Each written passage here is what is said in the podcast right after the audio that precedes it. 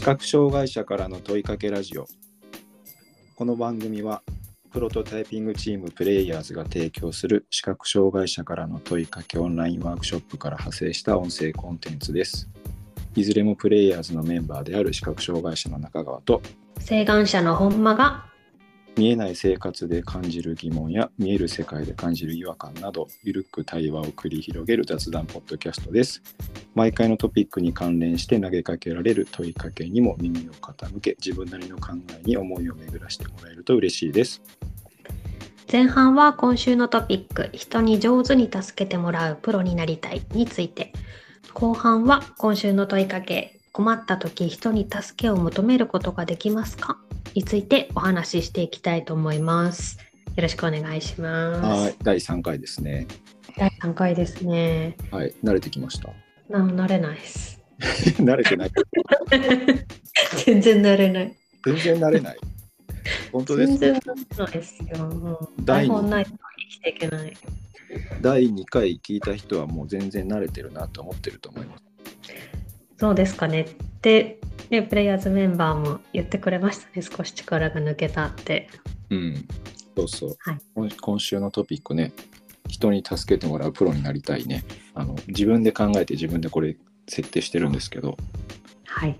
これね人に言われたことがあるんですよ。あの目が見え不自由で見えなくてやっぱりこう助けてもらう機会がどうしても増える。であの助けてもらうのってなんかこうなんていうんですかね罪悪感とか抵抗とか感じるのでなんかどうしたらいいかってこう悩んだっていうかちょっと相談した時にまあ助けてもらうプロになればいいんじゃないって言われたことがあってまあなんとなく頭に残ってるんでそれをトピックにしたんですけどね。なんかいやこれ私も見ていいなと思ったんですよね。人に上手に助けてもらうプロってね新しいですよね。うんとはいえそのそうなれたかどうかっていうのも分かんないしそう、うん、できてるかどうか分からないですけど目が見える状態からだんだん見えなくなっていく過程ではい。人にどう見られるかとか白状を持って外を歩く時に人に見られるかどうかっていうことの抵抗感が一つ大きかったのとは別でこの自分一人で全部を成り立たせられなくて人の助けも借りながらじゃないと難しいことがこう日常的にあったり増えていくっていうことの方のこうしんどさっていうのもこうすごく大きいなと思ってるんですよね。見えなくなるほどどうしてもそういうのが日常の中でちらほら出てくるんですよね。うん。うん、最近だとあのタッチパネルの操作とかね。最近クレジットカードのあ暗証番号の入力がタッチパネルになってるやつとかもああいうのも困りますしね。でサインにしてくださいって言われてなんか紙にサインかと思ったらサインの方もタブレットでなんかこう書いてる時間がありますね。全、書いてる時間全然ないけど、まあ一応書いたけど。書くやつ。あうん、そう一応書けたかなみたいなあれもできるけど苦手だなとかあとは最近フォームの入力の時の画像認証みたいなやつ？パズル認証とか？あれもすごい難しくてで目が見えない人向けに音声で認証する。みたいなのあるじゃないですか。であれで英語の単語とか流れてくると結局それ聞き取れないんですけどみたいな時、どっちにしろ難しい。うん、もうすごい外資のサイトが作ったものだってすぐわかるけどねそれであのどっちにしても難しいなって時とかはあったりとかするけどね。中川さんの普段の日常生活は人に助けてもらうことがやっぱり多いですか？多いんですかね。健常者の人見える人よりかは、うん自分でどうしようもなくて助けてって言うっていうのが家族とか外歩いてる時とか、どうしてもある。多くはないけど見えてたらこれないよなってどうしても頭の中でよぎってますね。見えてたらこれ一人で成立してて作業が止まることないなとか見えてたらお店の前まで行って入り口が分かんないとかないよなとか。うんそういうことがこうちらほらあるんですけどね。その家族ではなく全く知らない人に外で助けを求める時っていうのは何かその助けを求める相手をちょっと選ぶみたいなこととかあるんですか？うーん選べた方がいいような気もするんですけど実際には選びにくい選べないっていう感覚でうん。あのあでもふ2人で楽しそうに話してる人にこう「すいません」って声かけにくいなとかあの、うん。一人で来た人に声かけたいなとかそういう風に選ぶかな。足音とかでこうあとは前から来た人よりも自分と同じ方向に向かって歩る人に声かけた方がいいかな、うんあうん、横断歩道で止まってる時を利用して助けてもらうとか。声かける人とかタイミングをこういろいろ考えながら歩いてますかね。それ確かにちょっとプロですね。いろいろそういうことを考えられるようになるって。どっちのプロですか？僕のこの人に助けてもらうプロになりたいやっぱりどっちかというとマインドの方のことの方が大きいなとは思ってたけど、うんでも方法論としてこのタイミングとかどういう人にっていうそっちの意味も確かにあんのかもしれないですね。そうあとはね外で助けてもらう時の方が家族に助けてもらえるよりもちょっとなんかこうフラットにいけるかな。うん。家族の方がすごいちょっと申し訳はないなって思う感じありますかね。それはちょっと意外でしたね。そうなんだ。頻度とか回数が多くなっちゃうからかなと思う。なんか家族の中でも誰に頼むことが多いとか頼みやすさみたいなものって違うんですか、あーまあ時間に余裕がありそうなうん。とか、うんうん、誰にそうですねこうずっと何か作業したり勉強したり向き合ってるとこところにわざわざ自分から行くよりかはうん暇そうにしてる人に助けてもらうけどこの子供の場合、その子が僕の助けを解決できることじゃないこともありえるじゃないですか。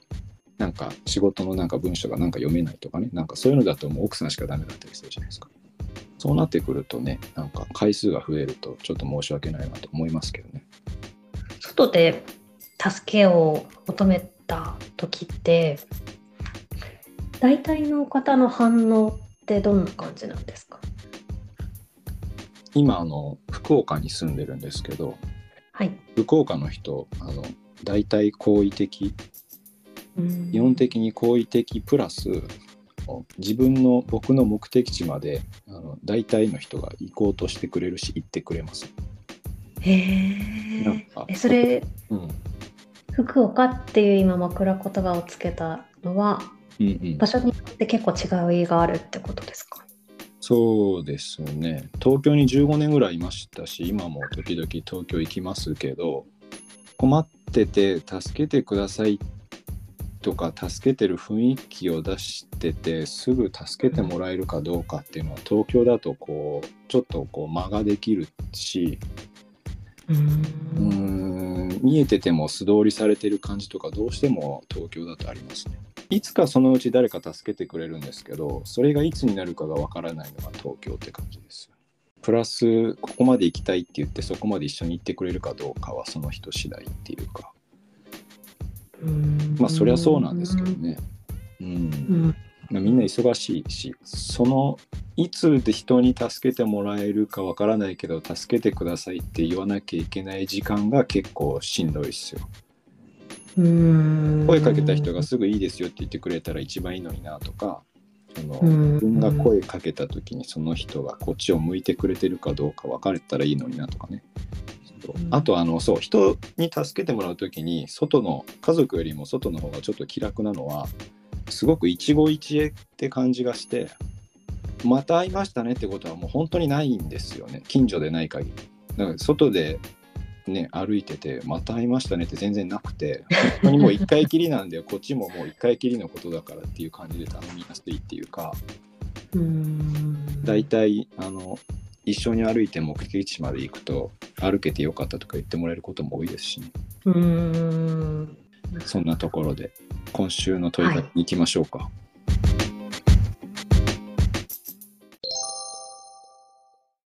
今週の問いかけは困った時人に助けを求めることができますか？ですね。はい。はい。えー問いかけを忘れるというアクシデントがある。えー電波が切れるというアクシデントがある。はいろいろありますね。ははいい。、こここに到達するのがなんか2回目か3回目かなんですけども、3回目ですね。はい、3回目。はい。えープレイヤーズのメンバーがコメントしてくださってるので、まず1人目の回答をお願いします。はい、えー困っている内容にもよりますが、助けてくれる人を探したり、困っている内容を説明する手間よりも自分で解決した方が手っ取り早いと思ってなかなか人に頼れないです。というコメントをいただきました。はーい。僕も自分でできそうなことはやっぱり自分でやりますね。そう言われてみれば。自分でどうしようもない時に助けを求めてるけど、自分でもできるけど人に助けてもらったら楽だなって時がまあどうするかですもんね。そうですね。やっぱりなかなかもう自分の限界まで来ないとうん人に助けを求めるって、なんかちょっと申し訳ないなっていう気持ちになってしまあいます。りますよね。うん。はい。なのでなんか僕は目が見えないっていうことをきっかけにこう人に助けてもらうきっかけをたくさん得てるっていうふうにも考えられますけどね。うんはい。2人目の回答お願いします。はい。一番最初の選択肢に人に頼るは出てこないかなと思います。自分で調べて考えまくった上で、どうしても時間のリミットがあるとか、自分に全く土地勘がない場所だったりすれば人に聞いたりできる。それも海外ならって感じかな。日本だとほぼ記憶がないです。人に頼ることに対しては人見知りでもあるし、恥ずかしさもあるし、怖さもあるという感情があるかなと思いますというコメントをいただきました。はーい。はい。ま他人に助けを求めるっていうことに関しては、確かに恥ずかしさとかもあるかもしれないですね。そうですねう。ん。ただこの海外っていう話を聞いて私も思い出したんですけど、うんうん。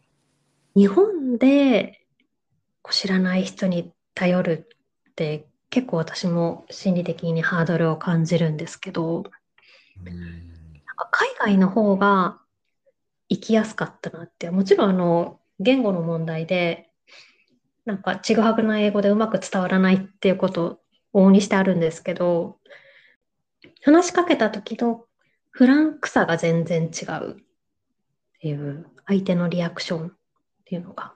うん。あとは海外だともう別に自分のことをこの人は知らないし、あとは自分も別人格で海外だといられませんか、それすごいわかります。うん、日本でも本当は自分を別人格で話しかけてもいいと思うんですよ。さっきの僕の話じゃないけど、その助けてもらったとしてその人と多分もう会わないと思うんですよね。うん。大体の場合。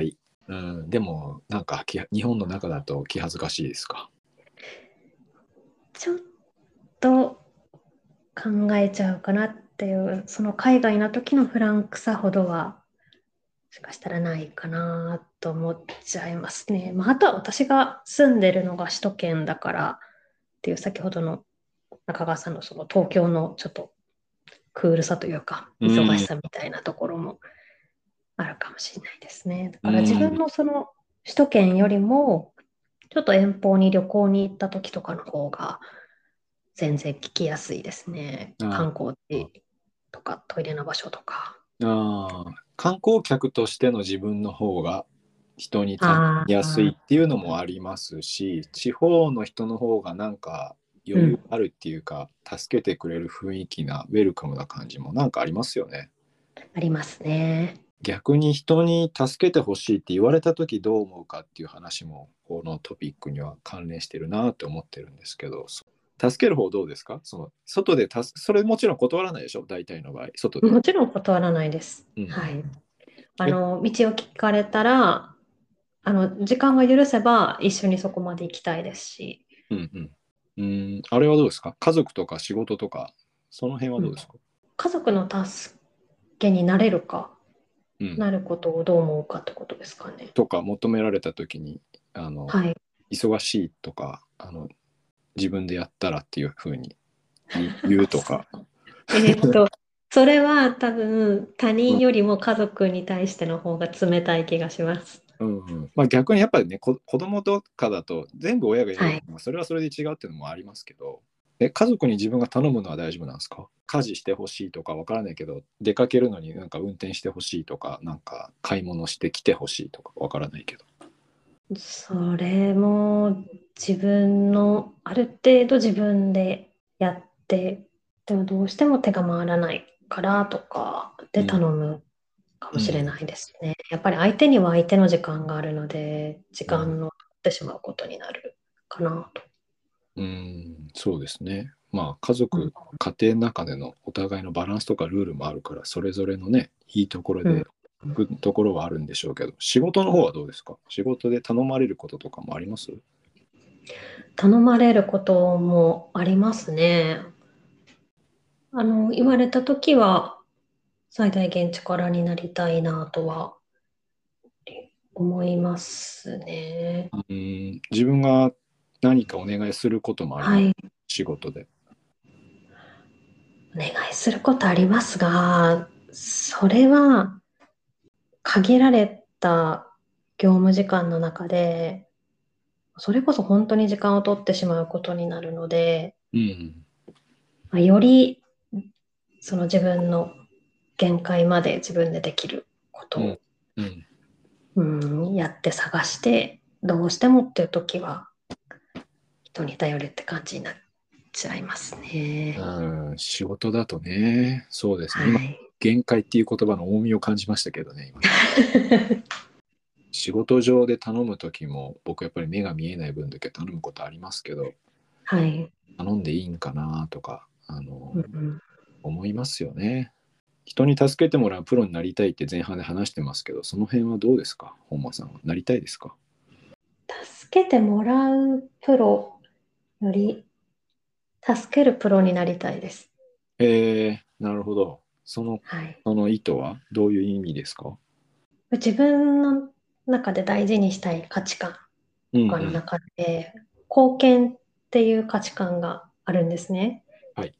なんか人に貢献できるプロうんと助けてもらう、あ、助けるプロうんうん。が自分としては目指したいかなと思います。なるほど。じゃあ、あれですね。僕と本間さん、これ一応合ってるんですね、これでね。そうですよ。バッチリですよ、コンビネーション。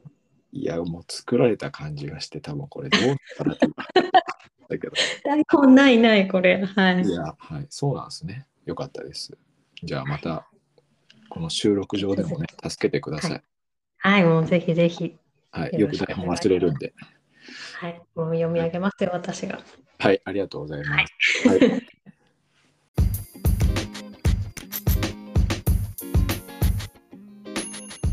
こまでお聞きいただきありがとうございました。プレイヤーズでは一緒に活動する仲間を募集しています。